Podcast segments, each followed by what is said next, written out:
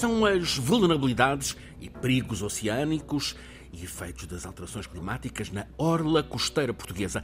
Onde é que estão as maiores ameaças? Que riscos em zonas urbanizadas? E o que é que deve ser feito para evitar desastres e para proteger e defender a linha de costa. Este é o tema central desta edição, em que o professor Filipe Duarte Santos nos traz como convidado um investigador, José Carlos Ferreira, professor na Faculdade de Ciências e Tecnologia da Universidade Nova de Lisboa. Ele é doutor em Ambiente e Sustentabilidade, focado nesta última década em estudos e projetos, tanto nacionais como europeus, na área da avaliação e gestão de riscos de origem oceânica, avaliação do risco de galgamento oceânico e inundação costeira, também estratégias de adaptação das comunidades costeiras às alterações climáticas. É investigador no Centro Mare. Antes de o escutarmos e de mergulharmos então neste tema, um assunto que também nos leva aos oceanos, mas lá mais para o meio do mar e que, e que está a marcar a atualidade destes dias, os oceanos, nas águas internacionais, vão começar a deixar de ser terra, aliás, mar, mar de ninguém. Passam a ser um lugar que eh, todos estamos formalmente chamados a proteger. É o que resulta do acordo alcançado no fim de semana na ONU após duas décadas de muito complexas negociações e que permite esse acordo um tratado internacional para a proteção da vida no mar. Para já define que até ao horizonte de 2030, pelo menos 30% do mar alto oceânico passa a estar eh, sob proteção. É, portanto, ativada a salvaguarda dos ecossistemas dessas águas e de milhares de espécies, até agora sem garantias de sobrevivência. A negociação deste acordo ao longo de tantos anos foi discreta, apareceu pouco nas notícias, mas o resultado, professor Filipe Duarte Santos, parece merecer a designação, algo pomposa sempre, a designação de acordo histórico. Há quem esteja a chamar acordo histórico. Sim, creio que tem a potencialidade de ser um acordo histórico. Agora uh, falta uh, um, um pormenor técnico que é traduzir aquilo que ficou escrito em inglês, o acordo, uh, nas cinco línguas oficiais, uhum. seis línguas, portanto, mais cinco línguas um, oficiais das Nações Unidas, e, e, depois é necessário ser ratificado uh, pelos parlamentos de, dos vários países. E esse processo pode levar algum tempo. Um, a substância do acordo é boa? Sim, é, é, sem dúvidas que é, que é muito boa. Um, o alto mar uh, eh, havia, eh, quer dizer, existe a Convenção das Nações Unidas sobre o Direito do Mar, ehm, que foi uh, celebrado essa, essa convenção em, em, 1982, mas só em 1994 é que entrou em vigor, depois de ratificação por um número suficiente de, de países. E, e, é aí que se encontra a, a, definição de conceitos como mar territorial, zona económica exclusiva, plataforma continental.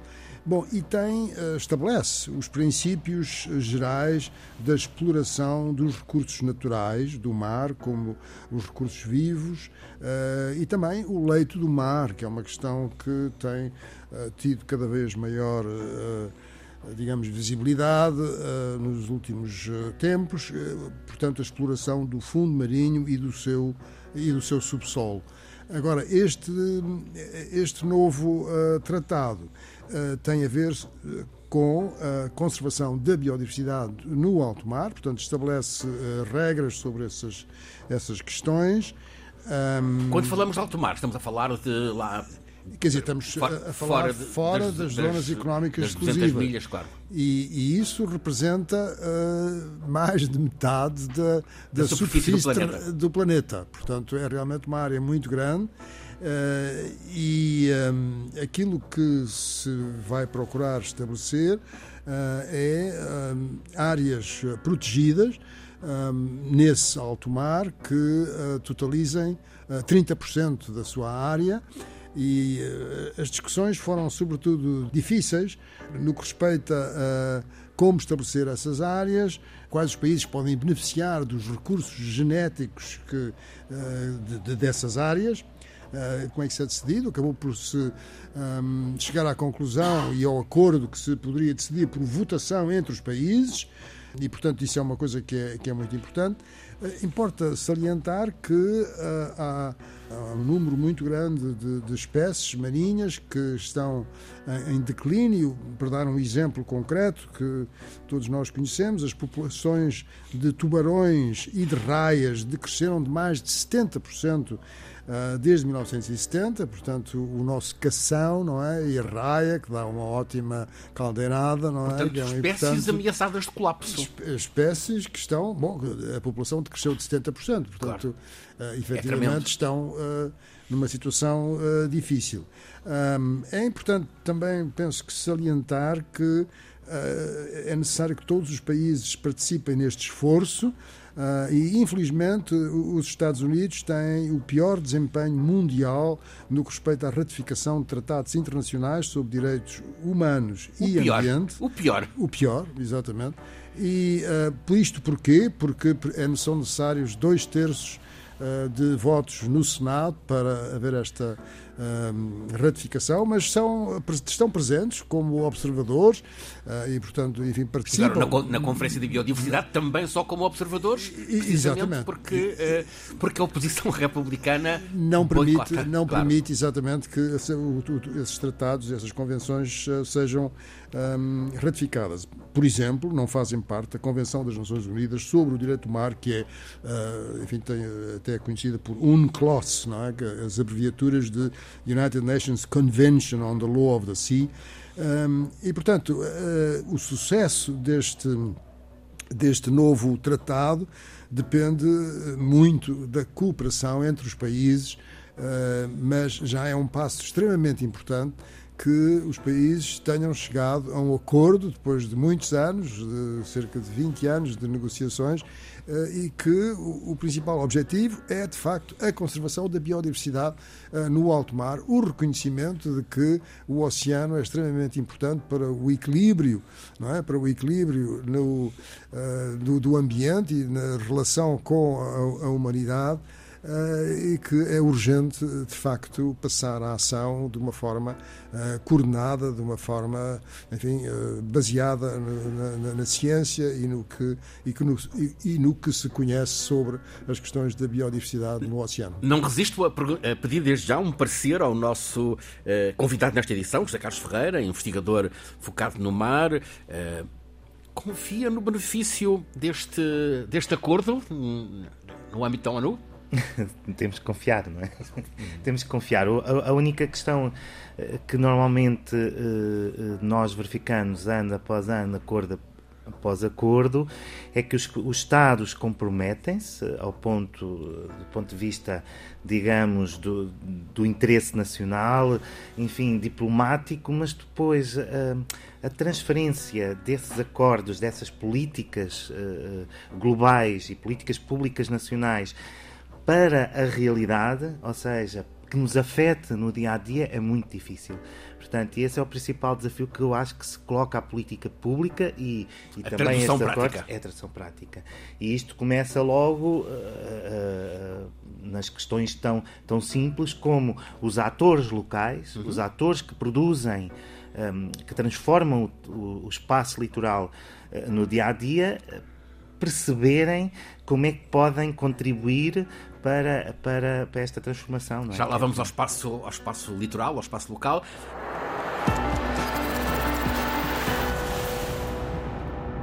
José Carlos Ferreira, investigador, professor na Faculdade de Ciências e Tecnologia da Universidade Nova de Lisboa, envolvido em projetos internacionais sobre orlas costeiras.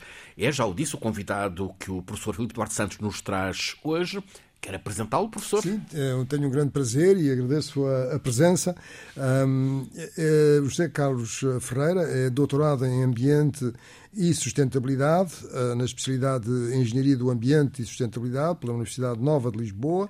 Eh, e tem uma formação em Geografia, a mestre em Geografia Física e Ambiente pela Universidade de Lisboa e também com a licenciatura nessa área. É investigador do MARA, Centro de Ciências do Mar e do Ambiente, e do laboratório associado à ARNET, Aquatic Research Network. A sua atividade Uh, docente é no domínio da gestão sustentável de zonas costeiras, no planeamento ambiental e ordenamento do território, no mestrado em Engenharia do Ambiente, da Faculdade de Ciência e Tecnologia da Universidade Nova de Lisboa, no doutoramento em Ambiente e Sustentabilidade, da mesma universidade, e coordenador do mestrado em Urbanismo Sustentável e Ordenamento do Território da mesma uh, faculdade e universidade. Centra a sua investigação na área do ordenamento territorial e gestão de base ecológica, planeamento ambiental, infraestruturas uh, verdes e serviços uh, territoriais, estratégias e medidas de adaptação às alterações climáticas e avaliação e gestão da vulnerabilidade e risco em territórios complexos, com destaque para as zonas costeiras e marítimas, e não há dúvidas nenhumas que as zonas costeiras são realmente são zonas tema. complexas uhum. e, e, sobretudo, muito dinâmicas, e é preciso estar sempre a monitorizá-las, monitorizá enfim, para podermos uh, intervir se, se, for caso disso. Já começámos a conversar, mesmo assim, é tempo para, para saudar-vos. É Carlos Ferreira, bem-vindo. Um, Portugal é um país com com muita gente e muito desenvolvimento na proximidade imediata do mar. Estão cuidados os planos uh, integrais necessários para atalhar riscos?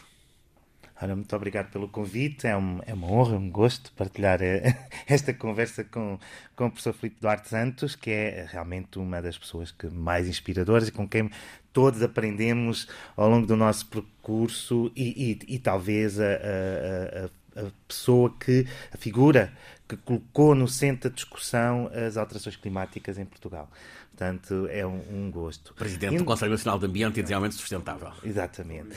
E, é, é, e uma grande responsabilidade também, mas uma grande honra. Pronto, e um, se nós temos os instrumentos necessários, uhum. eu creio que, eh, que, que, o nosso problema, uh, e começando então pelas questões da gestão e do, uh, do nosso espaço, o nosso problema passa na minha opinião, em que realmente nós temos os instrumentos, nós não conseguimos, não temos conseguido que esses instrumentos sejam operacionais de uma forma eficaz e célere. O que é que eu quero dizer com isto? Que nós temos instrumentos que, Portugal, aliás, foi dos primeiros países no mundo a ter um, um plano, que agora se chama Programa de Ornamento da Orla Costeira, uh, uh, temo, que, que fez o seu caminho, tem, uh, uh, e depois temos muitos planos, diretores municipais que já começam a ter também esta, esta, esta preocupação nos seus modelos de ordenamento, mas depois temos uma grande dificuldade em operacionalizar e a passar para o terreno. Ou seja, estão no papel, mas não vão para o terreno. De facto, temos uma, uma grande dificuldade. E essa dificuldade prende sobretudo pelo facto de termos uma, uma gestão muito complexa, com muitas entidades, uh, uh, que todas sabem o seu papel, mas depois a operacionalização é extremamente difícil. Esse eu acho que é o principal. É preciso reduzir o número de entidades envolvidas, uh, simplificar?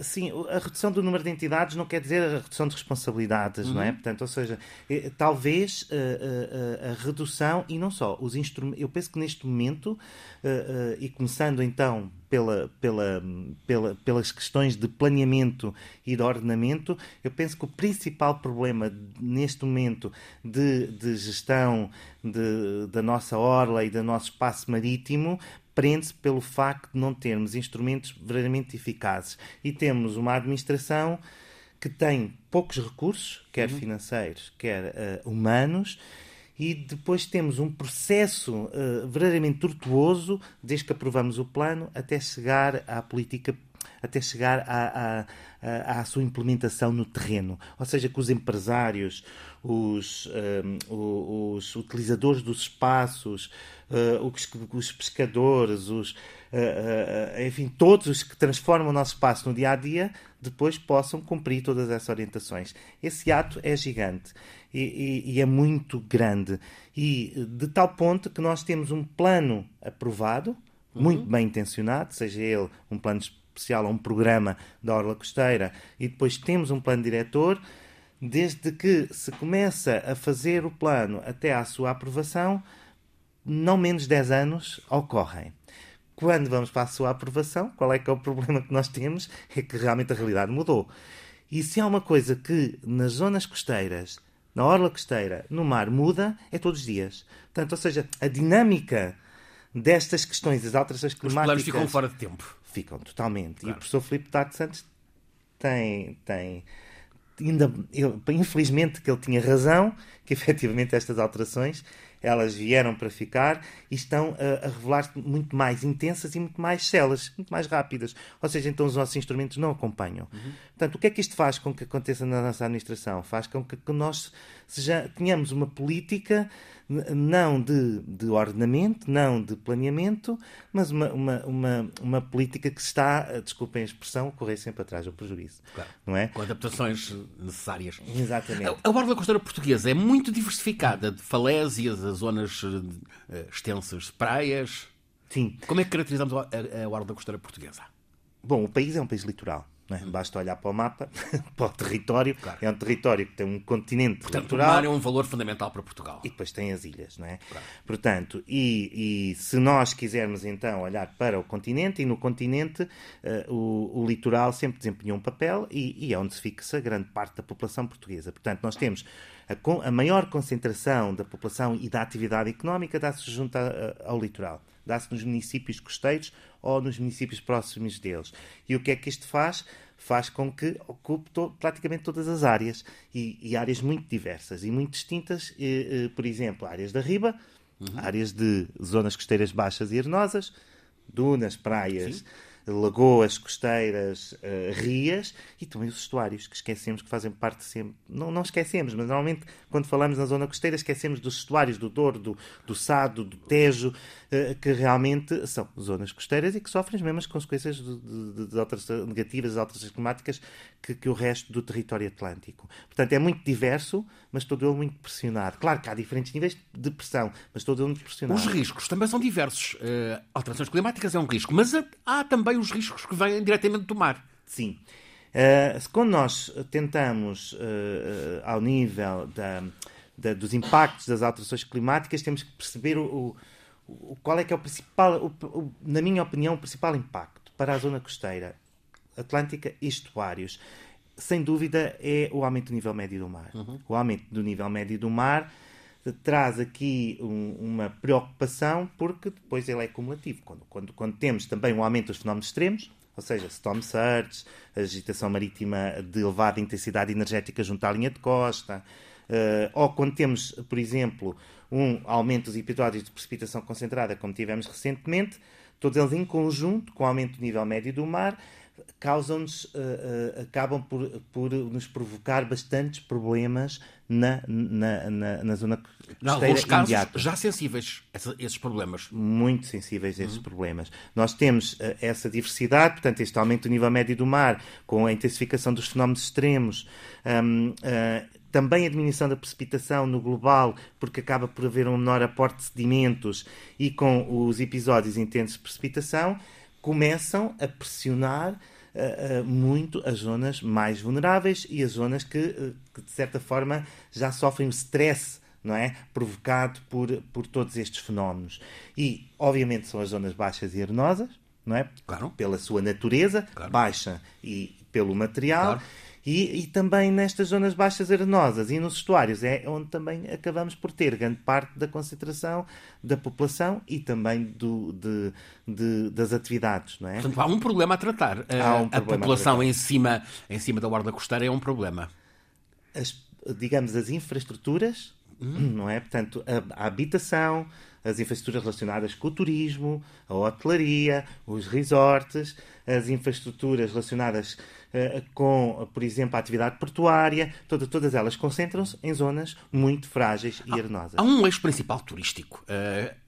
Marginal Lisboa-Cascais. Uh, em dias de temporal no mar, o mar vem dar banho ao, ao, asfalto e ainda por cima há uma zona onde passa a linha de comboio. São zonas de risco são zonas de risco e, e habitualmente mais protegidas que outras zonas no país, como por exemplo a região centro, é uma região de elevadíssimo risco, muito preocupante em termos de recuo. A região centro. A hum. região centro. Figueira da Foz. Uh, Figueira da Foz, Mondego, entre o Douro e Aveiro, entre Aveiro e Mondego, toda, toda essa zona, porque é baixa e arenosa, é muito preocupante, porque mesmo em nós, desde, a verdade é que desde 2014 não, temos, não tivemos nunca uma tempestade verdadeiramente grande, como aquela sequência de tempestades.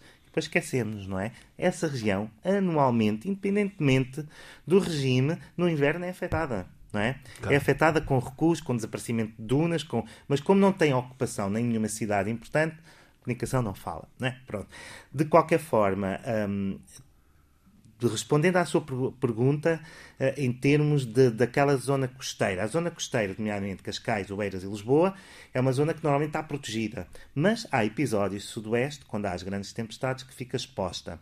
No entanto, é uma costa que tem, de certa forma, uma proteção natural, que são as arribas. Uhum. Obviamente, temos galgamentos frequentes da, da, das estradas. Hum. Obviamente temos uh, perda de areia, perda de emagrecimento de praias ou desaparecimento de praias, como tem acontecido, e obviamente que temos uh, alguns problemas ali na Foz do Jamor uh, e, e, em outras áreas, mas não é de toda a área mais preocupante. Se queremos indicar áreas em que nós temos que estar atentos, atentos nos próximos anos, obviamente aqui próximo de nós a Costa da Caparica, uhum. obviamente, pela sua situação, obviamente toda a ocupação que está a ser feita entre Troia Troia, apesar de mais recentemente eh, haver alguma acumulação de sedimentos, mas não podemos deixar de esquecer que é uma restinga baixa uhum. e arenosa, que a situação pode mudar a qualquer momento, basta um temporal bastante intenso que afeta aquela área.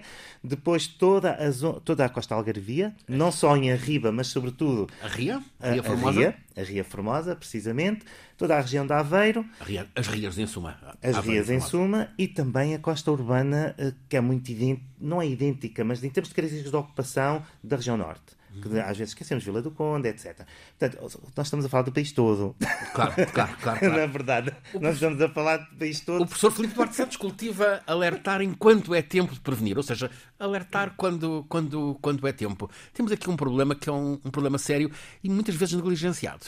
Aquilo que se observa em termos de uh, galgamento, em termos de perda de terreno, uh, de erosão, no fundo, na, na, nossa costa, é em grande parte resultante de um déficit de transporte de sedimentos. Uhum. uma coisa que o José Carlos Freire referiu muito interessante é que também, como a, a precipitação tem estado a diminuir, não é? o transporte de sedimentos é menor. Portanto, esse é que é o principal, digamos, um, uh, fator não é? de, de, de, de modificação. Mas temos que também ter presente que esta subida do nível médio do mar, que por enquanto é, é da ordem de uns 20 e tal centímetros, está a acelerar-se, quer dizer, aquilo de que sobe por, por, por ano é já de 3,7 milímetros, que traduzido para um ano uh, perdão, para 100 anos são 37 centímetros, e que uh, iremos atingir da ordem dos 60 centímetros e depois que continua a subir para lá 2100. Portanto, esse é que é o problema. Quer dizer, é o horizonte temporal com que se fazem os uhum. investimentos na zona costeira, nas infraestruturas, nas casas, e, e, vamos.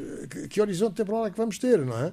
Quer dizer, não, não é razoável ter um horizonte temporal 2200, não é? Mas, mas quer dizer, mas temos que ter presente que é um problema que é recorrente e, e, e temos que, enfim, chamar a atenção para, para, para, esta, para esta realidade. José Carlos Ferreira, hum, às vezes reparamos numa praia está a perder o, o areal em relação, por exemplo, ao ano passado, mas depois voltamos e afinal o areal voltou até, até porventura uh, cresceu. São boas práticas essas, esse enchimento uh, do, do areal nas praias? O professor Filipe Duarte Santos disse uma coisa muito importante. Por mais que. Também depende muito do que tipo de costa nós queremos. Queremos uma costa mais natural, que é aquela que eu particularmente acho que é mais interessante, não, não é uma questão de defesa, acho que é mais interessante em termos quer económicos, quer uh, também numa perspectiva do nosso produto, que é o produto turístico, uhum. uma costa mais natural não é? Mais fácil de manter, ou se queremos uma costa mais artificial. Para termos uma costa mais natural, nós precisamos de sedimentos. E neste momento, os sedimentos são algo raro. Não é? Em todas as células sedimentares do país, são algo raro. Qual é que são as estratégias? Se a estratégia do enchimento artificial uh, é, é, interessante, é que neste momento aquela que é considerada uma ação mais natural tem impactos negativos, uhum. ou seja, as manchas de empréstimo, onde se vai buscar a areia, tem um impacto naquela área, no ecossistema daquela área. Os pescadores muitas vezes não gostam. Estamos a destruir áreas de, de que são ou de residência de, dos peixes que eles costumam pescar ou onde eles se reproduzem. Tem o seu impacto e depois tem o impacto onde a, areia, uh, onde a areia é depositada. De qualquer forma, o impacto imediato é que temos uma praia crescida que responde às necessidades, quer de recreio, quer de lazer, de veraneantes, pronto, e não só. Também é uma forma de, se aumentarmos a, a, a área de, de, de areal, estamos a aumentar uma área de proteção e de espraiamento e de dispersão de energia em termos de ondulação. Também serve de proteção. Ao aumentar o areal, em determinadas áreas, estamos também a aumentar as nossas dunas, que ficam imediatamente ao lado e, robustecendo essas dunas, em termos de sedimentos, depois há outras medidas, também estamos a, a, a proteger a, a, nossa costa. Portanto, Há uma estratégia que é de, prote de proteção e defender a linha de costa, que vai desde a alimentação artificial de praias, do restauro ecológico das dunas, uhum. da estabilização das arribas, que já estão, que estão em risco, e também da construção de estruturas rígidas que ninguém quer ouvir falar. Portanto, eu venho o que aconteceu, por exemplo, na, na, Caparica, na Caparica, no âmbito do programa Polis, por exemplo? Por exemplo, portanto, nós não tínhamos... Funcionam? Essas estruturas funcionam? Estão esse, a funcionar. Espigões, uh, estão a, têm impactos negativos profundos, mas pois. estão a funcionar. Portanto, eu quais, são os, quais são os impactos negativos? Os impactos, por exemplo, a, a transformação da paisagem. Claro. Não é? Imediato, não é? Portanto, temos uma estrutura rígida de pedra... Claro Portanto, na, uh, por exemplo, os da Caparica, como também tem os esporões e tem um pardão, a perda de areia uh, nos episódios de tempestade. Portanto, aquilo é colocamos areia, em tempestade é um, claro. de, digamos, um, um, uma área por onde a areia se escapa. E depois a erosão uh, para o lado contrário da, da corrente, portanto, ou seja, a construção. Agora, na Caparica, uh, ainda há a sua resposta, porque os esporões são muito diabolizados, uhum. mas de facto, qual é que é a solução para a caparica? Vamos retirar os esporões? Concordo. Como? Em que situação? Temos que pensar na estratégia. Porque só podemos retirar aquelas defesas rígidas, por outras palavras, se não existem as defesas rígidas, a linha de costa já tinha recuado, a caparica tinha outra. Hum, estaria possivelmente por metade. Pronto seja, nós não podemos eh, defender uh, que essas estruturas rígidas, a defesa da linha costa atual passa também por aí. Se calhar passa por um conjunto de soluções, umas mais artificiais e outras mais naturais. Qual é aquela que nós devemos privilegiar em termos da defesa da linha de costa? Obviamente, o restauro das praias, o enchimento artificial, o restauro das dunas, o restabelecimento da circulação natural de sedimentos entre a praia Mersa, Mersa e Duna, de forma a que esta área fique subjetivamente robusta para que um dia, quem sabe, possamos ir retirando a pouco e pouco as estruturas rígidas que já não nos farão falta, não é? E aí temos uma costa mais natural. Sim, mas é, passa por aí muito em termos da proteção Propunha e defesa. A, analisarmos uh, três casos como exemplo para tentarmos perceber justamente efeitos possíveis. Começar pelo sul, uh, Ria Formosa, uh, talvez mesmo a zona de Quarteira, que riscos há para, nas zonas ribeirinhas, uh, a Ilha de Faro? É, um, é, uma zona de risco? É um caso. outro caso, por exemplo, será, temos estado a falar dele, Costa da Caparica, mesmo até à zona da, da Trafaria, Porto Brandão. Hum mais lá para norte, o litoral de Esposente, por exemplo, são, são riscos semelhantes? São, são riscos sérios?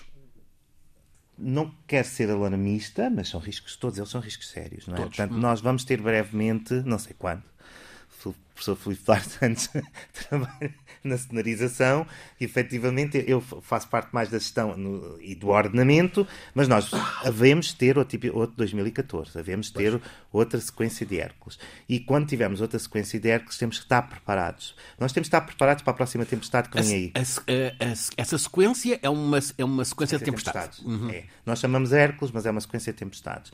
Uh, que ocorrem, não é? Normalmente, não é? Portanto, e nós temos que estar preparados para tempestade marítima tempestade marítima e não sei se estamos, sinceramente, porque nós somos sempre, sempre muito re, uh, somos sempre muito reativos. Portanto, ou seja, aquela questão de reagirmos a correr atrás do prejuízo e fazemos o planeamento. Sim, toda, toda a zona costeira portuguesa, baixa e arenosa, começando então pela situação do Algarve, é muito preocupante. Está sujeita frequentemente a galgamentos. Claro. E uh, qual é que é a solução para essa área? É a solução para essa área, como para uma parte da Caparica, como para algumas situações uh, uh, em Aveiro e a Norte, passa pela retirada dos edifícios que estão em risco. Uhum. E, sobretudo, aqueles que não são, uh, diga, numa primeira fase, aqueles que não fazem parte da. não são habitação permanente das pessoas. E mesmo claro. quando são habitação, se estão em risco, o Estado não pode permitir que pessoas vivam em risco nestas claro. condições, portanto temos que encontrar uma solução. Portanto, uma das, das, das estratégias é a retirada imediata destas estruturas que estão em risco. Esta é retirada imediata, depois retirada progressiva. Na Caparica, a mim parece-me que é uma retirada progressiva. Há os estudos de risco, estão feitos, portanto, a primeira linha, um, a segunda linha é a retirada progressiva e a retirada progressiva é de pessoas e bens, mas não quer dizer que não existam outras utilizações compatíveis com o risco. Por exemplo, uh, estruturas de veraneio, alguns parques de estacionamento uh, construídos de forma mais natural, que permitam que no verão as pessoas cheguem à praia e estejam na praia, mas se no inverno forem inundados ou destruídos, não tem realmente perda de bens e pessoas. Portanto, e, uh, e também a retirada, um, a, a, renaturalização dessas áreas. Ao mesmo tempo que retiramos progressivamente as estruturas rígidas, vamos renaturalizando e robustecendo o sistema Portanto, isso, isso, isso, acho que é o ideal para a, a, questão do Algarve, para a Caparica e para todo, para, para todo o país. Depois, por outro lado, é a questão também da, da acomodação de algumas destas estruturas. Um, uh, e uh, nós, a acomodação de algumas que tenham que existir ao tipo de, de galgamento que possa existir e de inundação. A construção de pequenos muros, a construção de áreas multifuncionais, a reabilitação de algumas estruturas uh, um, uh, e também as questões de drenagem. Quando vamos para os estuários, a ria no interior, por exemplo, Faro, etc., uhum. comporta-se quase como se fosse um pequeno estuário. Quando vamos para os estuários, sejam rias, e sado, portanto, o, o, o problema do, do, aumento do nível médio do mar, que se vai se fazendo sentir, mas das tempestades, da erosão, uh, uh, das margens, não é tão digamos, uh, intensa como no Atlântico, mas também existe. E, e, depois tem as outras estruturas, o saneamento, uhum. uh, como é, uh, a intrusão salina, uh, o problema do abastecimento de água.